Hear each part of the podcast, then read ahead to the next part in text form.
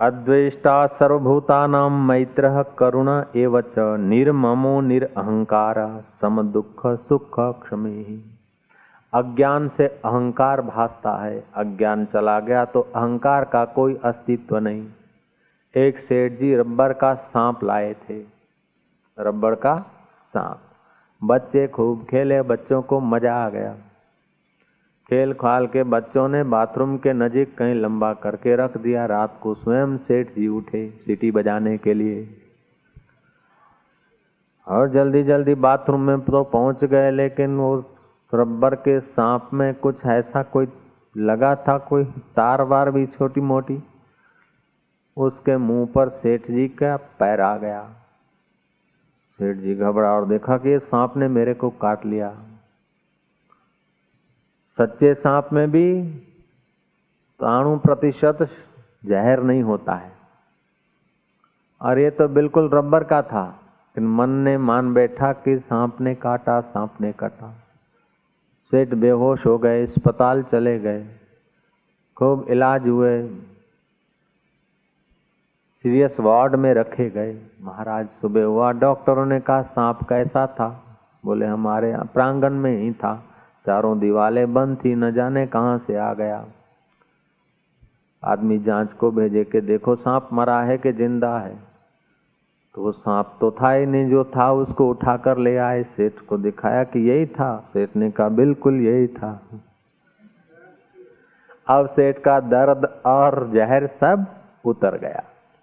क्योंकि जहर तो था ही नहीं, उस सांप का कोई अस्तित्व था ही नहीं। अज्ञान से उसका अस्तित्व लगा। ऐसे ही अहंकार रूपी सांप का कोई अस्तित्व नहीं है। जब सुबह ज्ञान की सुबह होती है तो अहंकार रूपी सांप पता चलता है कि ऐसा ही झूठ मूठ में बना है। न उसके दांत है, न उसका सच्चा मुँह है, न वो सच्चा सांप है। ऐसे ही जो मैं मैं मैं बोलते हैं, हम सेठ हूँ। मैं शाहूकार हूँ, मैं इतना पड़ा हूँ, मैं ऐसा हूँ, मैं वैसा हूँ। ये सारा का सारा रबर का सांप है। काटने को तो दिखाता है, जो डरता है उस पर असर भी कर देता है। लेकिन असर उसी पर होती है जो डरते हैं। यही कारण है कि बड़े बड़े अहंकारी संत को नहीं डरा सकते। क्योंकि संत समझते कि सब रबर के हैं।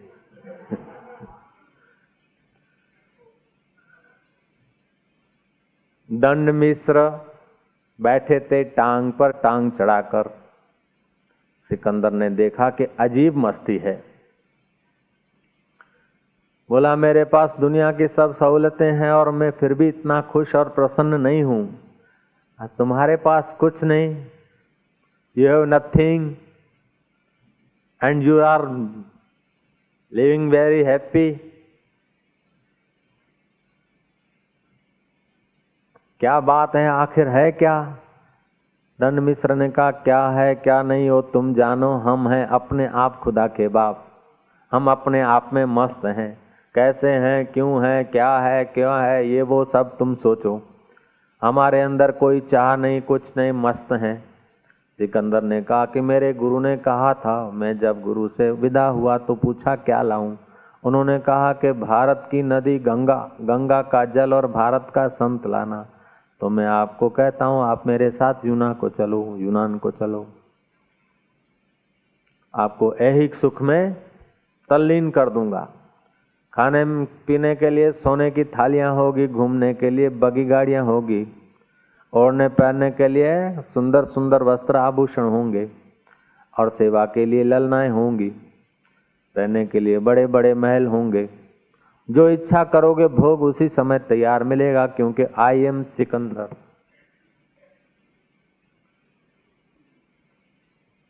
I am Sikandar. अब सिकंदर को पूछो तो मेरे को मैं जानता हूँ, बोले, तुम मेरे को नहीं जानते आई एम समथिंग फकीर बोलता है, मैं तुमको जानता हूँ तो पिता की जो पेशाब करने की इंद्री थी, उसमें से तू पसार हुआ था, जरा सा जीवड़ा था, और माता की एमसी का खून पीकर अभी बोलता I am something and I am Sikandar तो हार्ड मास पर ममता करके, नश्वर पदार्थों का अहंकार आरोपित करके अपने में, और हम अपने को कुछ मानते हैं। दंड मिश्र ने कहा, जा भिखारी तेरे पास है क्या तू है, क्या? जब भिखारी का और तेरे पास क्या है ऐसा कहा तो सिकंदर के कल्पित रब्बर के सांप को चोट लगी। रब्बर के सांप ने फुफाड़ा मारा। अभी काटूँगा। मयान में से तलवार निकाली। बोले, तुम हमारे को नहीं समझते, अभी दिखा देंगे। ऐसा करके तलवार उठाई और दंड मिश्र को मारने को गया। दंड मिश्र ने निहारा के, वाह, तू मेरे को मारेगा? आज जो झूठ बोला, ऐसा कभी झूठ नहीं बोला होगा। ऐसी कोई तलवार ला जो मुझे मार सके, ऐसा कोई पानी ला जो मुझे डुबा सके, ऐसी कोई अग्नि ला जो मुझे जला सके, मेरे शरीर पर तो इन नश्वर शरीर पर नश्वर चीज़ों का असर हो सकता, लेकिन मैं तो वो हूँ। नैनम छिद्यति शस्त्राणी, नैनम दहाति पावक, नैनम शोषति मारुत। मैं तो वो चैतन्य हूँ। ऐ सिकंदर, ऐसी कोई तलवार ला जो मुझ पर प्रहार कर सके। सिकंदर ने तलवार उठाई और ऊपर हाथ किया। आकाश के तरफ़ तलवार जू की त्यों रह गई और हाथ भी ऐसे ही रह गया। सिकंदर बड़ा लज्जित हुआ। फकीर ने क्षमा दे दी और हाथ को नीचे काटने की आज्ञा कर दी। हाथ ठीक हो गया और फिर उसको आशीर्वाद बच्चा तेरा भला हो। भगवान बोलते हैं कि ज्ञानी शत्रु पर भी दया करता है। श्री राम। भगवान सुखदेव जी परीक्षत के पुण्यों से प्रेरित होकर, एकांत समाधि का सुख छोड़कर बाजारों से, शहर से गुजरते गुजरते, जब जा रहे थे परीक्षक के तरफ़ तो रास्ते में माइयों ने, बच्चों ने, लड़कों ने, उनकी मज़ाक की छेड़खानी की, पत्थर कंकड़ मारे, लेकिन सुखदेव जी ने अभी श्राप नहीं दिया।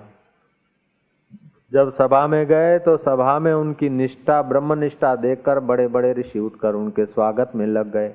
तब अहंकार नहीं हुआ और जब अपमान हुआ, तब दुख नहीं हुआ। क्यों? कि वो सुखदेव जी समता में स्थिर थे। मैत्री करुणा ए एवच। निर्ममो निरहंकारा सम दुख सुख क्षमी। दुख सुख में समान है दुख को और सुख को समझते हैं खेल। कोई आदमी पिक्चर देखने गया, पहली बार गया सिनेमा शुरू हुई महाराज। और देखा कि पाकिस्तान हिंदुस्तान की लड़ाई। फौजी लोग बंदूकें लेके आ रहे, वो सिनेमा से उठ के बाहर निकल गया कि इस लड़ाई में कहीं आड़ा टेढ़ा धक्का अपने को लग जाए तो मर जाएँगे। लोगों ने समझाया कि पागल ये खेल है, बोले, खेल खेल में भी लग सकता है। मैं तुम्हारे जैसा पागल नहीं हूँ कि हकीकत, की हमारी हकीकत हो जाए।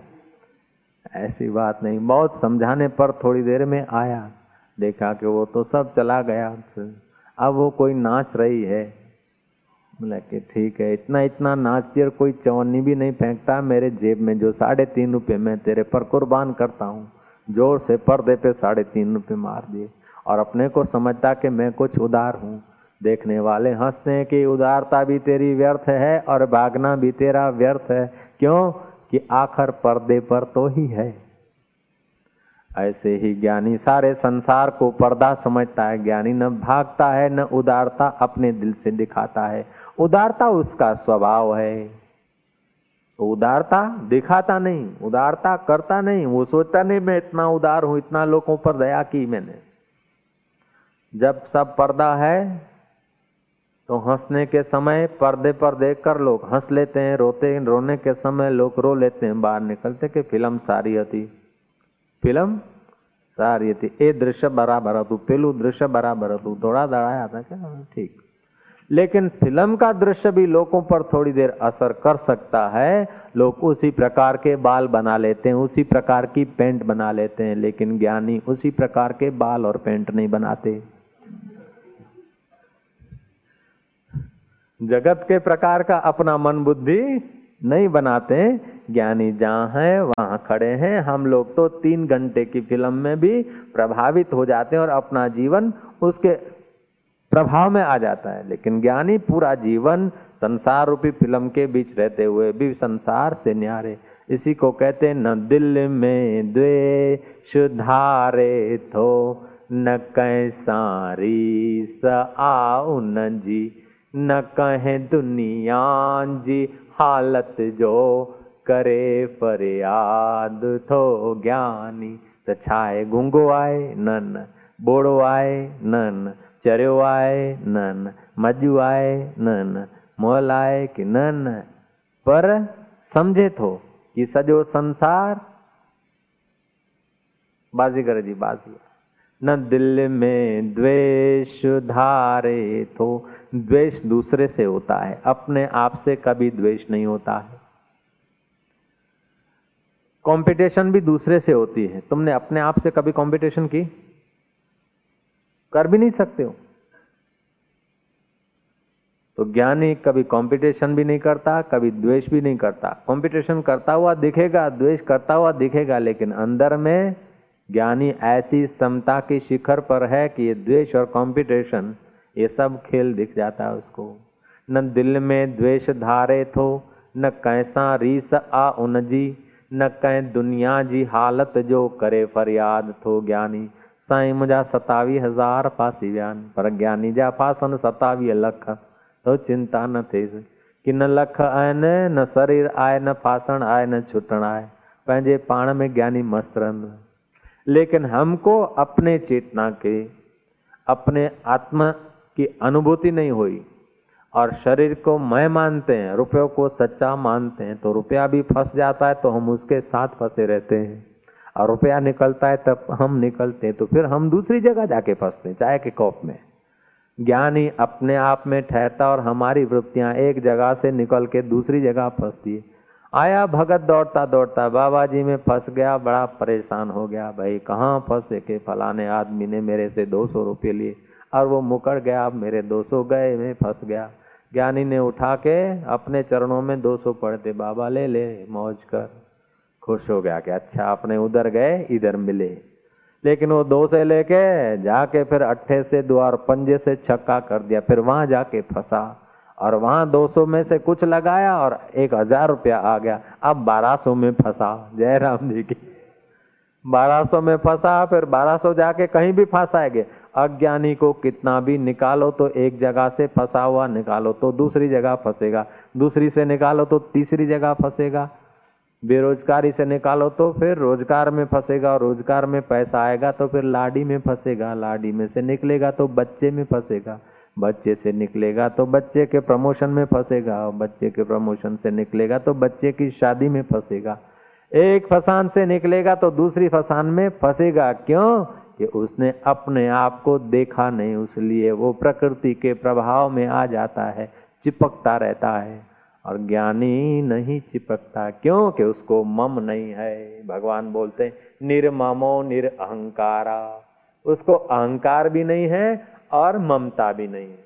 फंसता कौन है? अहंकार फंसता है। फंसती कौन है? ममता फंसती है।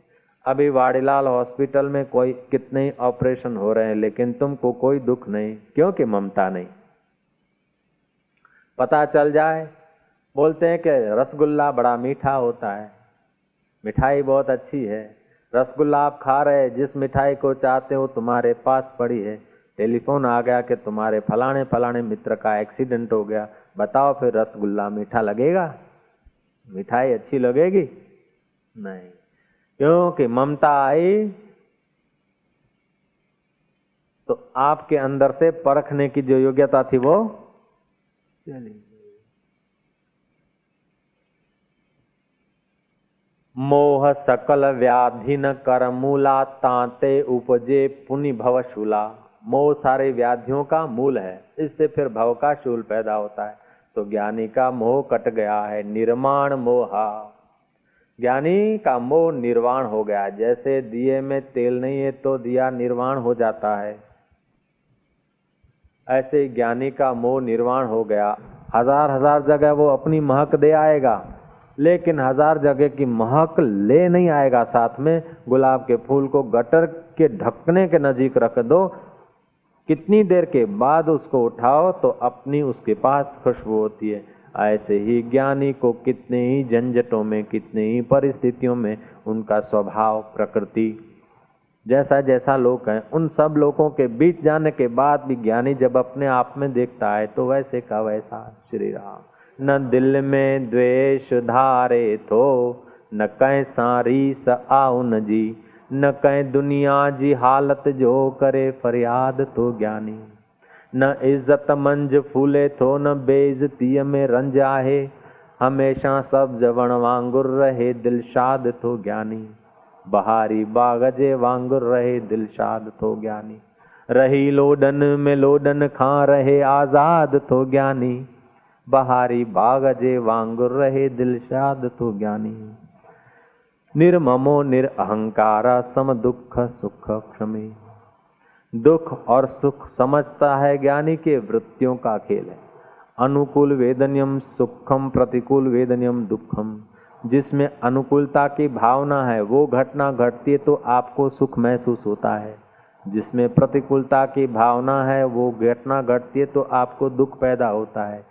ज्ञानी की किसी परिस्थिति में, किसी वस्तु में भावना नहीं होती। ज्ञानी भावनाओं का साक्षी होता है। उसलिए ज्ञानी को सुख दुख नहीं होता है। सुख दुख नहीं होता, उसका मतलब बुखार ज्ञानी को नहीं आएगा, ऐसी बात नहीं है। कांटा चुभेगा तो दर्द नहीं होगा, ऐसी बात नहीं है। भूख लगेगी, गर्मी आएगी, सर्दी आएगी, मन अपमान होगा तो कुछ मन पर असर नहीं होगा, ऐसी बात नहीं है लेकिन उसमें सत्यता नहीं दिखेगी तो असर का भी प्रभाव नहीं रहता है। आप सो जाते हो तो तुम्हारा, तुम्हारे तमाम दुख और सुख समाप्त हो जाते हैं। बिच्छू ने काटा, दर्द है खूब। पैर में बिच्छू ने काटा, दर्द है खूब। वो चिंता फिर हाथ में काटा। ज़ोर से तो पैर का दर्द भूल गए और हाथ का दर्द याद है। जयराम जी, वो गौण हो गया, वो बड़ा हो गया। और उससे बढ़िया कुछ लाभ हो गया। हाथ के दर्द से भी बढ़िया कुछ लाभ हो गया तो पैर का दर्द भी भूल गए हाथ का भी दर्द भूल गए कि लॉटरी? ढाई लाख? पेंटा पेंटा। अब ढाई लाख तो तुच्छ होते जब अनंत अनंत ब्रह्मांड का स्वामी जिसके हृदय में खेल रहा है, उसके आगे दुनिया की हानि क्या मूल्य रखती है और दुनिया का लाभ क्या मूल्य रखता है? बताओ। जो चक्रवर्ती सम्राट है, उसको बोलो, तुमको पच्चीस रुपया इनाम है तो क्या खुश होगा? उसको बोलो, तुम्हारी कार में भड़ाका पड़ गया, रुपए पचास की तुम्हारी उठी। उसको क्या चिंता है? ऐसे ही जैसे प्राइम मिनिस्टर के आगे पच्चीस रुपए का लाभ या पचास रुपए की हानि कोई महत्व ही नहीं रखती। और महत्व दिखाने वाला लोग, समझाने वाले महत्व लोग, उस चीज़ों का, रुपए पैसों का महत्व समझाने वाले लोग बच्चे लगते हैं, उनकी बचकानी बातें लगती है। ऐसे ज्ञानी को लाभ और हानि का महत्व बताने वाले लोग बच्चे जैसे ज्ञानी की नज़रों में लगते क्या बिचारो चौक के हैं। मारा पति से बगड़ी क्या कि हाय हाय रे। कि पचास लाभ थे वाह वाह अच्छा हुआ। ऐसा करके दिखा देगा, लेकिन अंदर से वो ऐसी जगह पे खड़ा है कि पच्चीस पचास रुपए तो क्या पच्चीस पचास करोड़ भी क्या पच्चीस पचास ब्रह्मांड भी उथल पुथल हो जाए तो ज्ञानी के हृदय में कोई हिलचाल ज़्यादा नहीं होती है। विज्ञानी बोलते हैं कि पचास हज़ार पृथ्वियों पर जीवों के रहने की संभावना हो सकती है। हम जिस पृथ्वी पर रहते हैं, वो तो बहुत छोटी है। सूर्य का तेरवा लाखवा हिस्सा है और ये सूर्य इतर आकाश गंगा में, एक आकाश गंगा में कई सूर्य हैं, ऐसी कई आकाश गंगाएँ हैं। तो आकाश गंगा का सबसे छोटा सूर्य है जो तुमको दिखता है, और वो इस पृथ्वी से तेरह लाख गुना बड़ा है। तो ऐसी आकाश गंगाएँ जिस चैतन्य के पूर्णे में स्थित है, वो चैतन्य का अनुभव जिस ज्ञानी ने कर लिया, उस ज्ञानी को संसार का सुख, दुख, लाभ, हानि, गर्मी, सर्दी, मान, अपमान, उस पर क्या प्रभाव कर सकता है?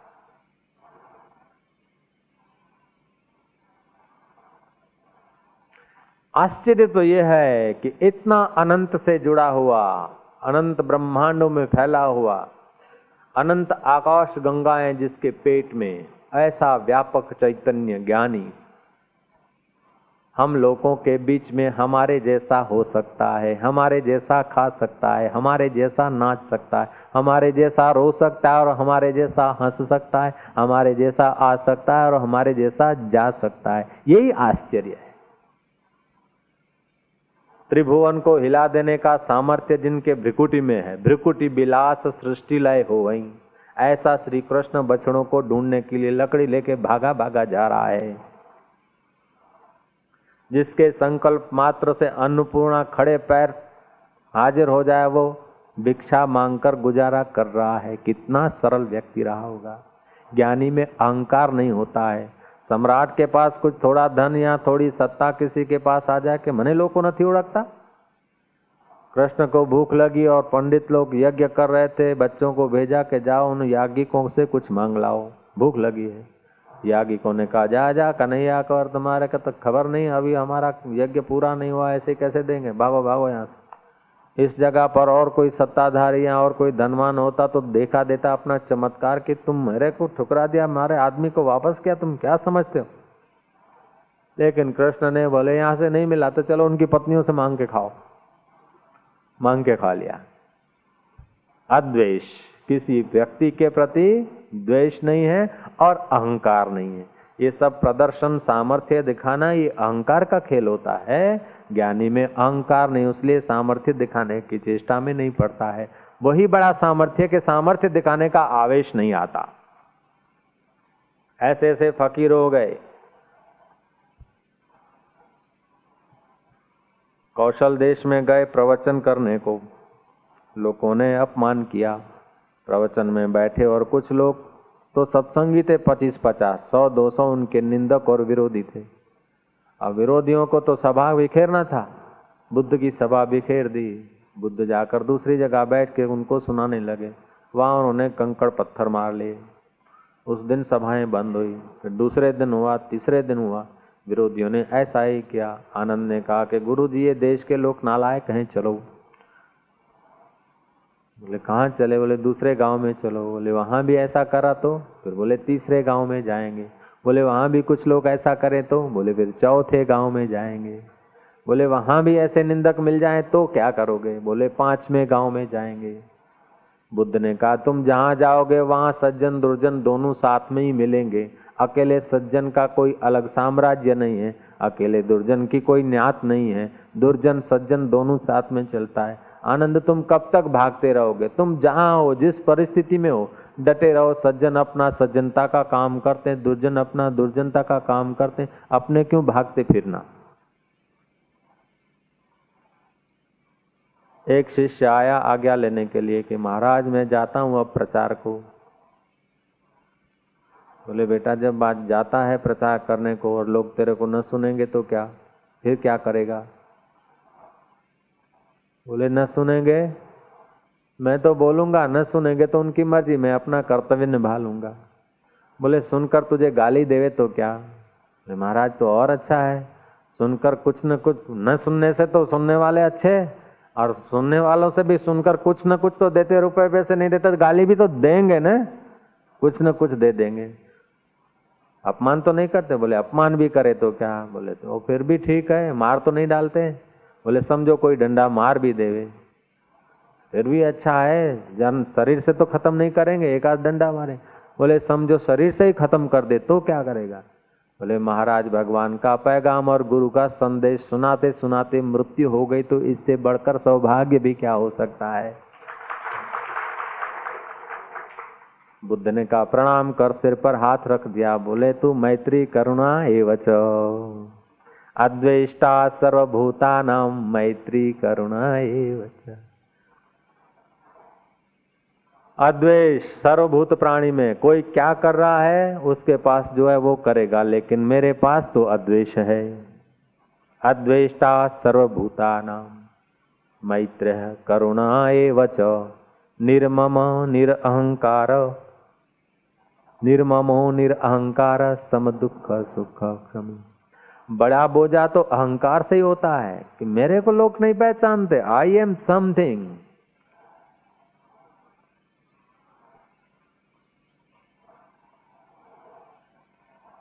What you think in your mind?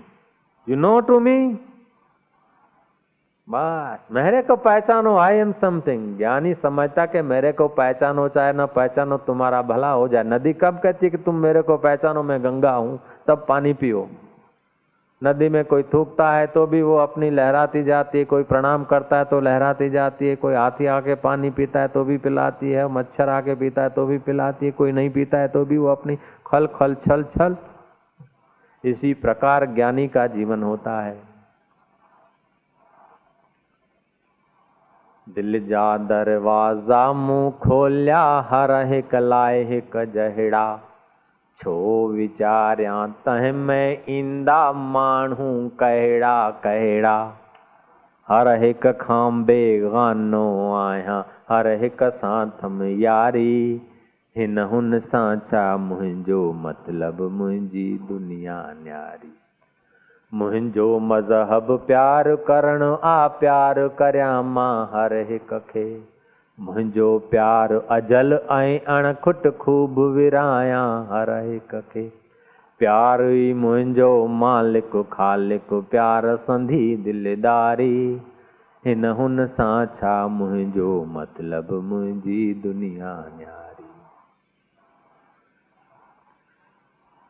ज्ञानी की दुनिया न्यारी होती है। ज्ञानी की दुनिया में अहंकार नहीं होता। ज्ञानी की दुनिया में द्वेष नहीं होता है। ज्ञानी की दुनिया में चिंता नहीं होती है। चिंता जहाँ आसक्ति होती है, वहाँ चिंता होती है। जहाँ द्वेष होता है, वहाँ घृणा होती है। जहाँ ममता होती है, वहाँ राग होता है। ज्ञानी निर्मम है। तो महाराज, ज्ञानी निर्मम कैसे हुआ? ज्ञानी ने भूतपूर्व जब ज्ञान को उपलब्ध नहीं हुआ तो ज्ञानवानों का संग किया, जप किया, तप किया, भजन किया, अनेक सुकृत जब फल देते हैं, तब आदमी सत्संग की तरफ़ जाता है। और सत्संग सुनते सुनते आपके शरीर की पोकड़ खुल जाती है कि जिसको तुम मैं बोलते हो, उसमें हड्डियाँ भरी है। जिसको तुम मैं बोलते हो, उसमें चमड़ा भरा है। जिसको तुम मैं बोलते हो, उसमें रक्त भरा है। जिसमें तुम मैं बोलते हो, जिसको उसमें बाल भरे अभी बोलते हैं मैं, अभी बोलते हैं चीकू। ये फल, आम, रोटी, सब्ज़ी खाया तो मैं। अभी तो पानी है, पिया तो मैं। अब मैं का ऐसा तो रोज कुछ न कुछ बाथरूम में, लेटरिन में रोज चेंज होता जाता है, कौन सा मैं?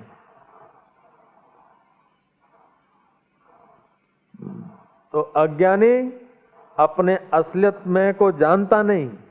चार प्रकार के मैं होते हैं। उसमें तीन प्रकार के मैं सुख दाता है और एक मैं दुख दाता है।